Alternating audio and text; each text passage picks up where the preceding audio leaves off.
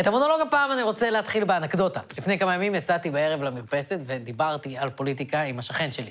כן, אני בורגני עכשיו, וזה מה שבורגנים עושים.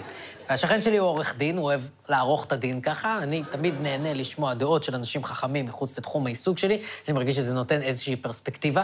ובאיזשהו שלב הוא אמר שכמעט כל הדיון הפוליטי בישראל הוא 100% פרסונלי ואף פעם לא מהותי.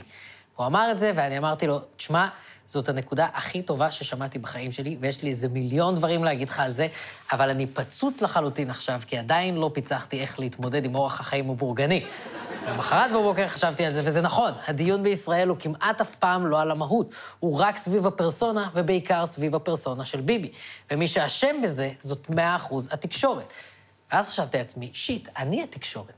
ביבי נתניהו, ראש הממשלה, בנימין נתניהו, ביבי, ביבי, ביבי, ביבי, נתניהו, נתניהו, נתניהו, ביבי, ראש הממשלה, ביבי נתניהו, ראש הממשלה, ביבי, ביבי, ביבי, וואו, ביבי, וואו, ביבי, ראש הממשלה הוא חייזר! ראש הממשלה, ביבי, ביבי, ראש הממשלה, ביבי, ראש הממשלה, ביבי, ביבי, אין ביבי, ביבי, ביבי, ביבי, ביבי, נתניהו. אוקיי, okay, קודם כל אנחנו מעלים את זה כסרטון נפרד למי שירצה לאונן בנושא. דבר שני, היה לי חשוב לבסס את העובדה שגם אנחנו פה מתעסקים המון בביבי ובבן אדם עצמו וברכילות סביבו. עשינו בדיקה. מהתוכנית הראשונה עד היום המילה ביבי נאמרה לא פחות מ-968 פעם. לא נתניהו, לא ראש הממשלה, רק המילה ביבי.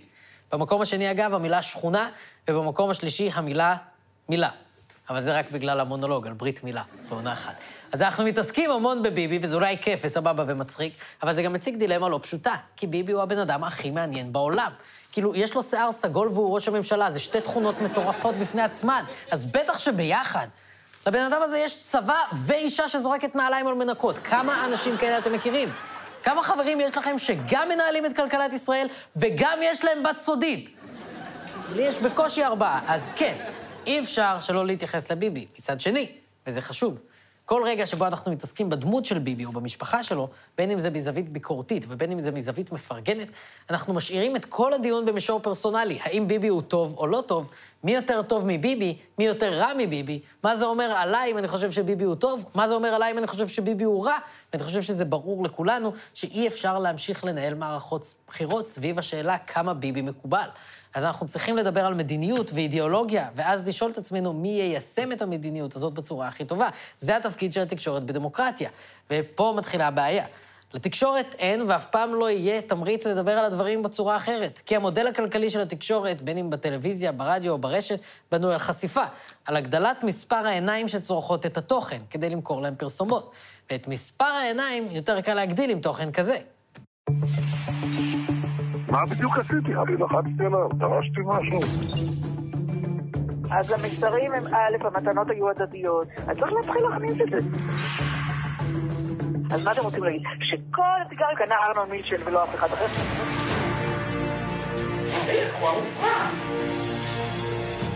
זה העדות הגדולה שלהם. נו, איך אתה מתרשם? בנט יצא ממש אפס. כן, אתה כן מתקבל. יואו, איך אמר לו, ראיתם איך אמר לו? איך אמר לו? שים שוב. בנט יצא ממש אפס. כן, אתה כן מתקבל. איך אמר לו? אתה קלטת איך אמר לו? איך אמר לו? איך אמר לו? איך אמר לו? איך אמר לו? יואו!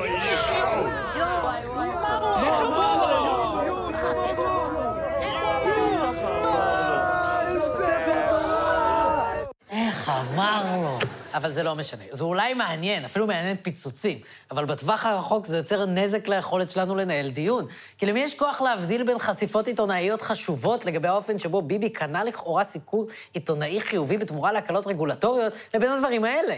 אביעד גליקמן, כתבנו לענייני משפט, אתה מביא הערב פרטים חדשים אה, בעניין התספורת של אשת ראש הממשלה. שישה שבועות לפני הבחירות, אנחנו פותחים בפרשת הבקבוקים. הדרישה להסיע קצף וסכין גילוח במיוחד מקיסריה לירושלים. תקציב כפול לאיפור ולבוש. לתקן את כריות הישיבה. חליפות רבות שקיבל במהלך השנים. הזמנת ארוחות במאות אה, אלפי שקלים. תריס, שעולה 16,000 שקל. פרסום ראשון במשרד ראש הממשלה דרשו להחליף את רכבי השרד של יאיר ואבנר נתניהו. קב"ט משרד ראש הממשלה דרש כי כלי הרכב החדשים יהיו בעלי מנוע של 2,000 סמ"ק עם מיגון ואביזרים, כדוגמת פנס כחול, מערכת כריזה או מערכת איתורן.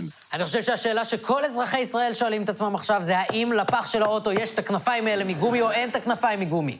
מישהו כבר פנה לכלב על הדשבורד שייתן תגובה? הציבור צריך לדעת! בואו נדמיין רגע עולם בו התקשורת הייתה לומדת טיפה להתאפק.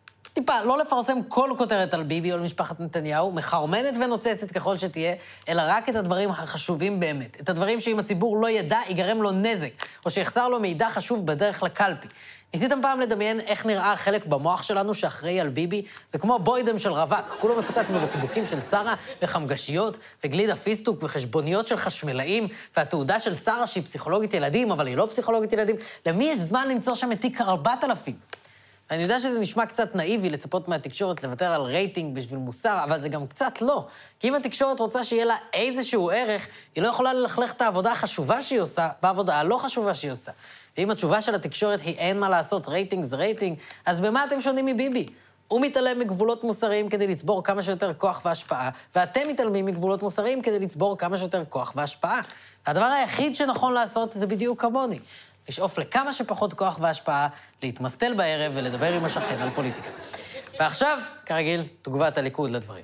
מפלגת הליכוד לא כל כך יודעת מה להגיד. מצד אחד המגיש תקף את התקשורת על זה שהיא תוקפת את ראש הממשלה, מצד שני הוא קרא לו בעצמו מושחת, אז כאילו, הוא חבר של פדופיל, אבל פדופיל שרק מסתכל? אוף, שנייה. טופז!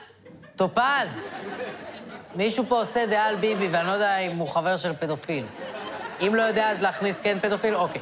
sorry, אני חדש פה. אז כן, חבר של פדופיל. תום אהרון הוא חבר של פדופיל, וזאת עמדת הליכוד עד להודעה חדשה. זהו, אנחנו סיימנו. תודה רבה לנעמי לבוא ויגאל אדיקה שהיו איתנו הערב. לילה טוב, שימו מסכה. תעטו מסכה.